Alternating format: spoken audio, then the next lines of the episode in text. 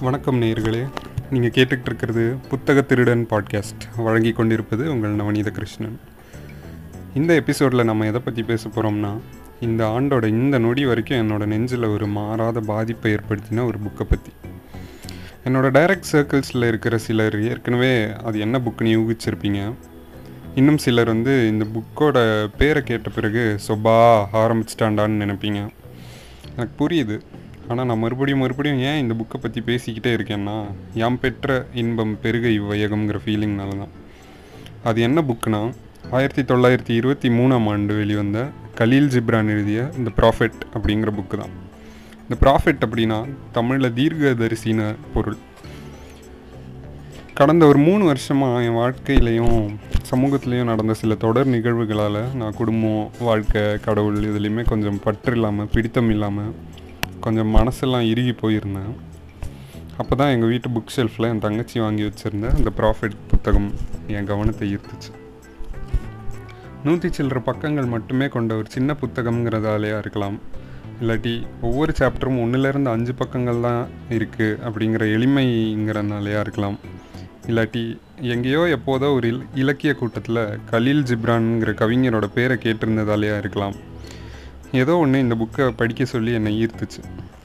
சரி படிப்போம்னு புக்கை திறந்தா வரிக்கு வரி எனக்கு தெரிஞ்சே இருக்காது ஆங்கில சொற்கள். ஆனாலும் கூட அடப்போடான அந்த புக்கை மூளையில் தூக்கி எறியாமல் என்னை தொடர்ந்து படிக்க வச்சது அந்த புக் அந்த புக்கு வந்து கவிதை புக் கிடையாது.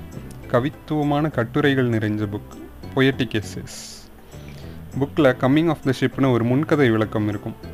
என்னன்னா அல் முஸ்தஃபான்னு ஒரு ப்ராஃபெட் பன்னெண்டு வருஷமாக அவர் வாழ்ந்த ஆர்ஃபலீஸுங்கிற நகரத்துலேருந்து அவரை தன் தாய் நாட்டுக்கு திரும்ப அழைச்சிட்டு போக ஒரு கப்பல் கடற்கரை நோக்கி வந்துக்கிட்டு இருக்கும்.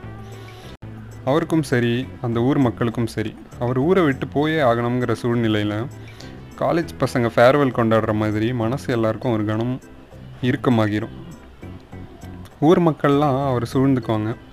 அல் Mustafa நினச்சிக்குவார் shall the day of the parting be the day of gathering college ஃபேர்வெல்லில் கூட அப்படி தானே மூணு நாலு வருஷம் நம்ம கூட பேசியே இருக்காதவங்களாம் நம்மக்கிட்ட வந்து பேசுவாங்க. ஐ ஆல்வேஸ் லைக் டியூன்னு சொல்லுவாங்க. ஸ்லாம் புக் தருவாங்க. அட்லீஸ்ட் எனக்கு இதெல்லாம் நடந்திருக்கு. ஊர் மக்கள்லாம் சூழ்ந்த உடனே Al Mustafa நினச்சிக்குவார் love knows not its own depth until the hour of separation பிரியற வரைக்கும் அன்போட ஆழம் யாருக்குமே புரியாது. என்னம்மா கவிதை பாருங்கள் கூட்டத்தில் இருந்து அல்மித்ரான்னு ஒரு சிஎர்எஸ் சீரஸ்னாலும் தீர்க்கதரிசின்னு தான் பொருள்.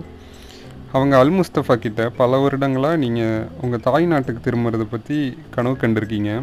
இப்போ அதுக்கு நேரம் வந்துடுச்சு. நீங்கள் போய் தான் ஆகணும். எங்கள் அன்பெல்லாம் உங்களை பிணைக்கவோ இல்லை எங்கள் தேவைகள்லாம் உங்களை தடுத்து நிறுத்தவோ செய்யாது. ஆனால் நீங்கள் போகிறதுக்கு முன்னாடி ஒன்று செய்யணும். இத்தனை வருஷம் எங்கள் கூடவே வாழ்ந்ததில் உங்கள் தனிமையில் எங்கள் வாழ்க்கையை கவனிச்சிருக்கீங்க. நீங்கள் விழிச்சிருக்கும்போது எங்கள் சிரிப்பையும் அழுகு அழுகையும் நல்லாவே கேட்டிருக்கீங்க. உங்களோட பார்வையிலையும் அவதானிப்புலையும் பிறப்புக்கும் இறப்புக்கும் நடுவில் இருக்கிறது எல்லாத்த பற்றின உண்மைகளையும் சொல்லிட்டு போங்களேன் எங்களுக்கு அப்படின்னு கேட்டுக்கிட்டாங்க. என்னை பாட சொன்னால் என்ன பாட தோன்றுங்கிற மாதிரி பேச சொன்னால் எதை பற்றி பேச?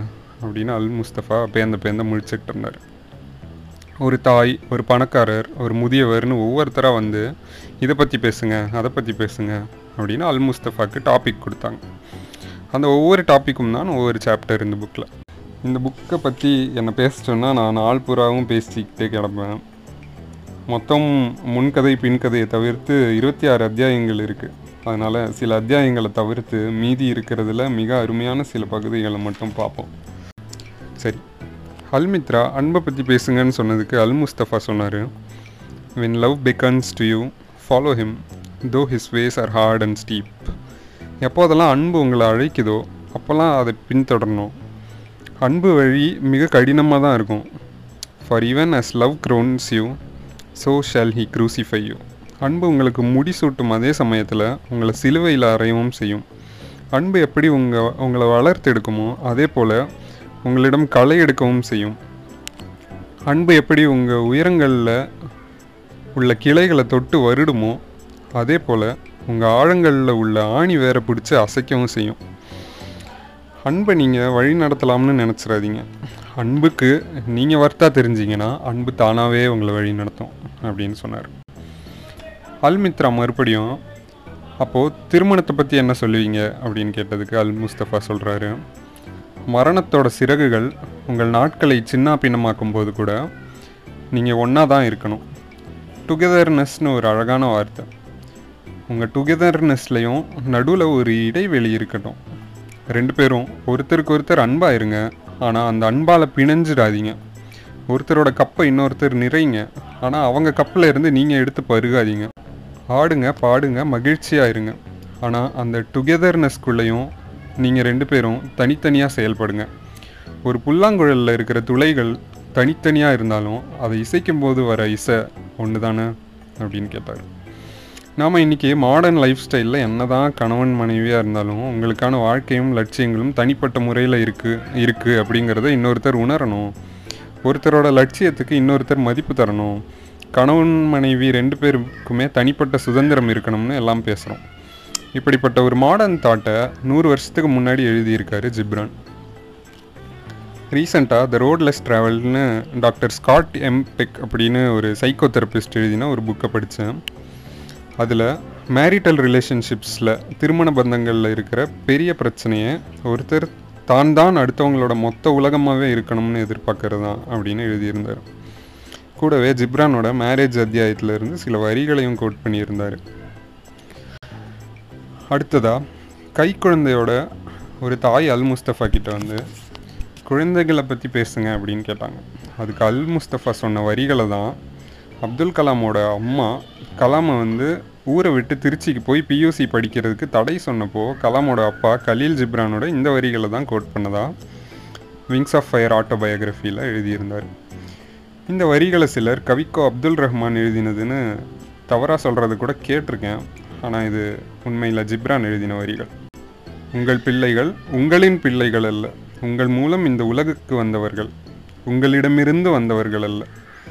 உங்கள் அன்பை அவர்களுக்கு தரலாம் ஆனால் சிந்தனைகளை அல்ல. அவர்களுக்கென்று சுய சிந்தனைகள் இருக்கின்றது. அவர்களின் உடல்களை நீங்கள் வீட்டில் அடைக்க இயலும் ஆன்மாக்களை அடைக்க முடியாது. ஏனெனில் அவர்களின் ஆன்மாக்கள் நாளையின் வீடுகளில் வாழ்ந்து கொண்டிருக்கின்றன. அவ்வீடுகளுக்கு நீங்கள் உங்கள் கனவுகளில் கூட செல்ல முடியாது. இலக்கிய வாசிப்பு மனிதனை வந்து பண்படுத்தும்னு இதனால தான் சொல்கிறாங்க போல். இந்த வரிகளை படித்த ஒரு தாய் தகப்பனுக்கு தன் மகனோ மகளோ டாக்டராக தான் ஆகணும் இன்ஜினியர் தான் ஆகணும் ஏர்டெல் சூப்பர் சிங்கரில் பாடணும் நான் பார்க்குற பையனை தான் கல்யாணம் பண்ணிக்கணும். இப்படின்லாம் தடை விதிக்க மனசு வருமா சொல்லுங்கள் அடுத்ததாக ஈகை. இதை கேட்ட உடனே இல்லாதவங்களுக்கு கொடுக்கறது அப்படின்னு நினைப்போம். தமிழில் கூட பாத்திரம் அறிந்து பிச்சை அழி தனக்கு மிஞ்சினது தான் தானமும் தர்மமும்னுலாம் பழமொழி கேட்டிருக்கோம். இது ரெண்டுமே ரிசீவிங் எண்டில் இருக்கிறவங்கள வச்சு சொன்ன பழமொழிகள். ஆனால் ஜிப்ரான் அதுக்கு நேர்மாறா கிவ்விங் எண்டில் இருக்கிறவனு வச்சு ஈகையை விளக்குறாரு. உடைமைகளை விட்டு கொடுப்பது தான் ஈகைன்னு சொல்கிறாரு எனக்கு இது நாளைக்கு தேவைப்படும்னு பயத்திலேயே ஒருத்தனுக்கு நீ உதவாமல் போகிறது ஒரு கிணறு நீரால் ரொம்பி வழியும் போது நாளைக்கு எனக்கு தாகம் எடுக்குங்கிற பயத்தில் இன்றைக்கி ஒருத்தனுக்கு தண்ணி கொடுத்து உதவாமல் போகிறதுக்கு சமம். அப்படிப்பட்ட தாகம் உனக்கு என்றைக்குமே தீராது. நான் நிறைய சம்பாதிக்கும் போது டொனேஷன் சேரிட்டி எல்லாம் செய்கிறேன்னு நினச்சிங்கன்னா என்றைக்குமே அது நடக்காது. இந்த உதவியை நான் ஒருத்தனுக்கு செய்கிறதால எனக்கு சந்தோஷம் கிடைக்குங்கிற சின்ன எதிர்பார்ப்பு கூட இல்லாமல் உதவி உதவி செய்கிறவன் மூலமாக தான் கடவுள் இந்த உலகத்தை பார்த்து புன்னகிக்கிறாரு. அதே மாதிரி கேட்கட்டும் கொடுத்துக்கலாம் அப்படின்னு நினைக்கிறதும் தப்பு. கேட்காமலேயே மனம் வந்து உதவுவது தான் உண்மையான ஈகை. அப்புறம் இவனுக்கு உதவி தேவை. இவனுக்கு தேவையில்லைன்னு இயற்கை எப்போதுமே நினைக்கிறதில்ல. ஈகைக்கு தகுதியான கருவி தானா நீங்கள் அப்படின்னு உங்களை நீங்களே கேட்டுக்கோங்க. ரிசீவிங் எண்ணில் இருக்கிறவங்களுக்கு சொல்கிறாரு உனக்கு உதவி செஞ்சவனுக்கு நீ கடன் பட்டிருக்கியான்னு நினைக்காத. அப்படி நினச்சேன்னா கொடுத்தவனோட தாராள மனசை நீ சந்தேகப்படுறதுக்கு சமம். ஆனால் அதுக்கு பதிலாக அவன் செஞ்ச உதவியின் மூலமாக நீ வானத்தில் சிறகடித்து பறந்தேன்னா அதுவே போதுமானதாக இருக்கும். அப்படிங்கிறாரு. அடுத்ததாக பணி வேலை நம்ம பார்க்குற வேலை. இதை பற்றி சொல்கிறது என் வேலையை பற்றின பெர்ஸ்பெக்டிவையே மாற்றிடுச்சு தனிப்பட்ட முறையில். ஒரு வரி சொல்கிறாரு always you have been told that work is a curse and labour a misfortune ஒவ்வொரு மனுஷனும் வேலை செஞ்சு தான் வாழணுங்கிறது சாபம்னு உனக்கு சொல்லி கொடுக்கப்பட்டிருக்கு. ஆனால் நான் என்ன சொல்கிறேன் இந்த உலகத்துக்கு ஒவ்வொரு கனவு தோன்றும் போதும் நீ உன் தொழில் அல்லது பணி மூலமாக அந்த கனவோட ஒரு பகுதியை நிறைவேற்றுற. எந்த வேலையை நீ செஞ்சாலும் அதை நீ அன்போட முழு மனசோட செய்யணும். அன்போட வேலை செய்கிறதுனா என்ன? விதை விதைச்சு அறுவடை செய்யும்போது அந்த பழத்தை உனக்கு ரொம்ப பிடிச்சவங்களே சாப்பிட போகிறாங்க அப்படின்னும்போது எவ்வளவு ஆர்வம் காட்டுவியோ அவ்வளவு ஆர்வம் காட்டி நீ எந்த வேலை செஞ்சாலும் செய்யணும் அப்படிங்கிறார். அடுத்ததாக மகிழ்ச்சியும் துக்கமுங்கிறத பற்றி அவர் சொன்னதை படிக்கும்போது கவிஞர் நாமுத்துக்குமாரோட அழகான நேரம் அதை நீதான் கொடுத்தாய் அழியாத சோகம் அதையும் நீதான் கொடுத்தாய்ங்கிற வரிகள் போகாதே அப்படிங்கிற பாட்டு தீபாவளி திரைப்படத்தில். அந்த வரிகள் நினைவுக்கு வருது எனக்கு. ஜிப்ரான் சொல்கிறாரு நீங்கள் ரொம்ப மகிழ்ச்சியாக இருக்கும்போது உங்கள் இதயத்தோட ஆழத்தில் தேடினீங்கன்னா முன்னாடி உங்களுக்கு எது ரொம்ப துக்கத்தை கொடுத்துச்சோ அதுதான் இப்போ உங்களுக்கு மகிழ்ச்சியை கொடுத்துக்கிட்டு இருக்கோம். அண்ட் வைசி வர்ஸா துக்கமாக இருக்கும்போதும் ஆழமாக யோசிச்சிங்கன்னா முன்னாடி எது உங்களுக்கு மகிழ்ச்சியை கொடுத்துச்சோ அதுதான் இப்போ வந்து துக்கத்துக்கு காரணமாக இருக்கும். நம்ம வாழ்க்கையிலையும் அதை உணர்ந்திருப்போம்ல. நமக்கு ரொம்ப பிடிச்சவங்க திடீர்னு ஹர்ட் பண்ணிடுவாங்க. இல்லை நமக்கு ரொம்ப குடைச்சல் கொடுத்துட்டு இருந்த பணம் பணப்பிரச்சனையெல்லாம் ஒரு நாள் சால்வ் ஆகி பணமே நம்ம வாழ்க்கையில் மகிழ்வை தரும். இப்படி மகிழ்ச்சியும் துக்கமும் மாறி மாறி வர்றது தான் வாழ்க்கை. எப்போ உன் வாழ் வாழ்க்கை வெறு வெறுமையாக இருக்கோ அப்போ தான் நீ நினைக்கிற பேலன்ஸ் இருக்குதுன்னு அர்த்தம்ங்கிறார் ஸோ அப்போ பேலன்ஸுங்கிறது வந்து ஒரு இல்யூஷன் தான். வாழ்க்கைனா சுகம் துக்கம் மகிழ்ச்சி எல்லாமே இருக்க தான் செய்யும் அப்படின்னு சொல்கிறாரு அடுத்ததாக க்ரைம் அண்ட் பனிஷ்மெண்ட் குற்றமும் தண்டனையுங்கிற பகுதி. திரும்ப என்ன ரொம்ப பாதித்த பகுதி. அல் முஸ்தஃபா மக்கள்கிட்ட சொல்கிறாரு தவறு செஞ்ச ஒருத்தனை பற்றி நீங்களாம் பேசுகிறப்போ அவன் யாரோ வேற்றுலக வாரி வாசி மாதிரி பேசுகிறீங்களே நீங்களாம். அவனும் உங்களில் ஒருத்தன் தானே. ஒரு கூட்டத்தில் தலை சிறந்த மனிதனை விட இன்னொருத்தன் எப்படி பரிசுத்தமாக இருக்க முடியாதோ அதே மாதிரி தான் அந்த கூட்டத்தில் ஒரு கேடு கெட்டவனுக்கு கீழே அதையும் விட தரம் தாழ்ந்துட முடியாது ஒருத்தனால். ஸோ உங்களோட மறைமுக அனுமதி இல்லாமல் ஒரு மனுஷன் தவறு இழைக்கவே முடியாது.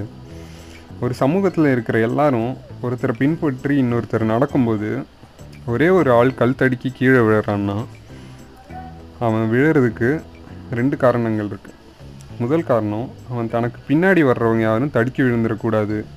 அதுக்காக விழுறான். ரெண்டாவதா அது மட்டும் இல்லாமல் அவனுக்கு முன்னாடி நடந்து போனாங்கல்ல எல்லாரும். அந்த கல்லில் தடுக்கி விழாமல் வேகமாக நடந்து போக திறமை இருந்தாலும் பின்னாடி வரவங்க கஷ்டப்படக்கூடாதுன்னு நினச்சி அந்த கல்லை அப்புறப்படுத்தாமல் போனாங்கல்ல. அந்த சுயநலவாதிகளுக்காகவும் சேர்த்து தான் விழுறான் அவன் செம தத்துவம் இல்லை. சின்ன வயசில் எங்கள் பாட்டி அடிக்கடி ஒரு விஷயம் சொல்லுவாங்க. கண் பார்த்தது கை செய்யணும் அப்படின்னு அடிக்கடி சொல்லுவாங்க. அதாவது என்னென்னா தரையில் வந்து ஒரு அழுக்கு துணி கிடந்தாலோ கத்தி அருவாமனை ஏதாவது கிடந்தாலோ அதை பார்த்த உடனே அப்புறப்படுத்திடணும். அப்படி இல்லாட்டி அதை பார்க்காம வர்றவங்க வந்து தெரியாமல் அதில் தடுக்கி விழவோ இல்லை அடிபட்டுக்கவோ செய்யலாம். இதுதான் போல் ஜிப்ரான் சொன்னதும்.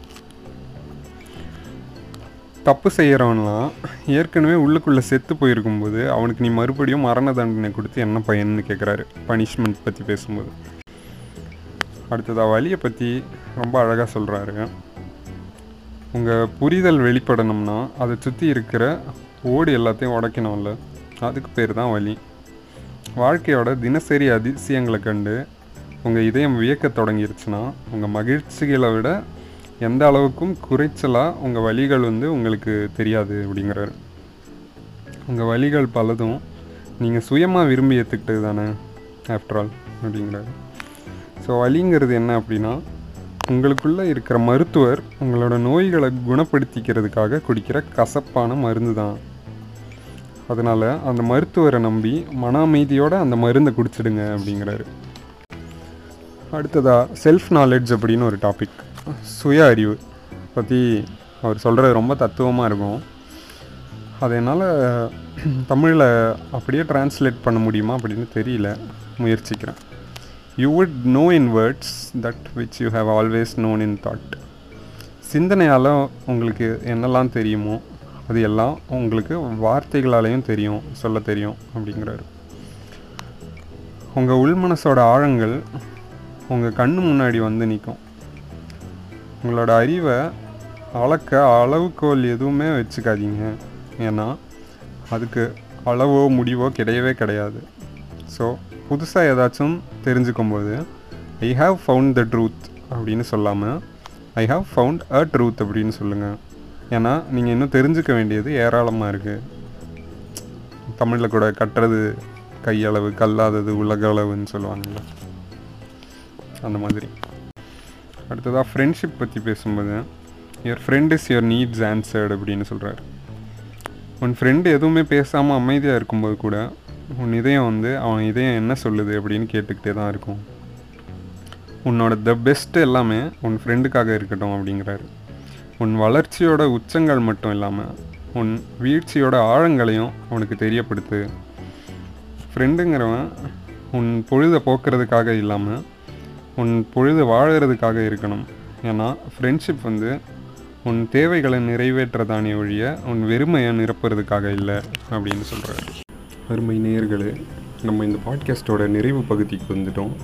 இந்த ப்ராஃபிட் புத்தகத்தில் இருந்து நான் பேசின பத்து தலைப்புகளில் கூட எனக்கு மிகவும் பிடிச்ச சில பகுதிகளை பற்றி மட்டும்தான் பார்த்தோம்.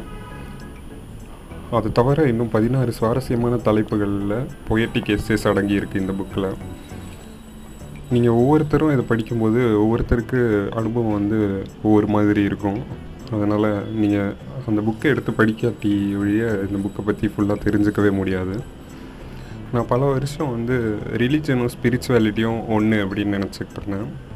ஆனால் ஸ்பிரிச்சுவாலிட்டிங்கிறது உங்களை பற்றி நீங்களே தெரிஞ்சுக்கிறதுக்கான ஒரு ப்ராசஸ் அப்படின்னு புரிய வரும்போது ரிலீஜன் வந்து ஸ்பிரிச்சுவாலிட்டியை உங்களுக்கு ஃபெசிலிட்டேட் பண்ணக்கூடிய ஒரு கருவி மட்டும்தான் அப்படின்னு புரிய வந்துச்சு. அப்படிப்பட்ட கருவிகளில் பயணங்கள் புத்தகங்கள் இது எல்லாமே ஸ்பிரிச்சுவாலிட்டிங்கிற ப்ராசஸ்க்கான கருவிகள் தான் அப்படின்னு தெரிய வரும்போது தான் புத்தகங்கள் கூட நான் நிறையா நேரம் செலவழிக்க ஆரம்பித்தேன் அந்த விதத்தில் இந்த ப்ராஃபிட் புத்தகம் வந்து உங்களுக்கு கண்டிப்பாக ஒரு ஸ்பிரிச்சுவல் எக்ஸ்பீரியன்ஸாக அமையும் அப்படிங்கிறதுல எனக்கு மாற்று கருத்தே கிடையாது. இந்த பாட்காஸ்ட் பிடிச்சிருந்தா வாசிப்பு பழக்கம் இருக்கிறவங்க நண்பர்கள்கிட்டையும் இவங்களுக்கு புத்தகம் வாசிக்கிற பழக்கம் வந்தால் நல்லா இருக்குமேன்னு நீங்கள் நினைக்கிறவங்களுக்கு அன்பானவங்கக்கிட்டேயும் இந்த பாட்காஸ்ட்டை பகிருங்க. அது மட்டும் இல்லாமல் இந்த பாட்காஸ்ட்டில் உங்களுக்கு நிறை குறைகள் இருந்ததுன்னா இங்கே கமெண்ட்டாவோ இல்லை ட்வீட்டாவோ இல்லை ஆங்கர் எஃப்எம் ஆப்பில் ஒரு வாய்ஸ் மெசேஜாவோ எனக்கு தெரியப்படுத்துங்க. அது மூலமாக தான் என்னோடய ரசனையும் புரிதலும் மேம்படும். இந்த பாட்காஸ்ட்டை கடைசி வரை கேட்டவங்க எல்லாருக்கும் நன்றி. அடுத்த முறை வேறு ஒரு தலைப்போட உங்களை சந்திக்கும் வரை உங்ககிட்ட இருந்து டாட்டா பாய் பாய் சொல்லிக்கிறது புத்தக திருடன்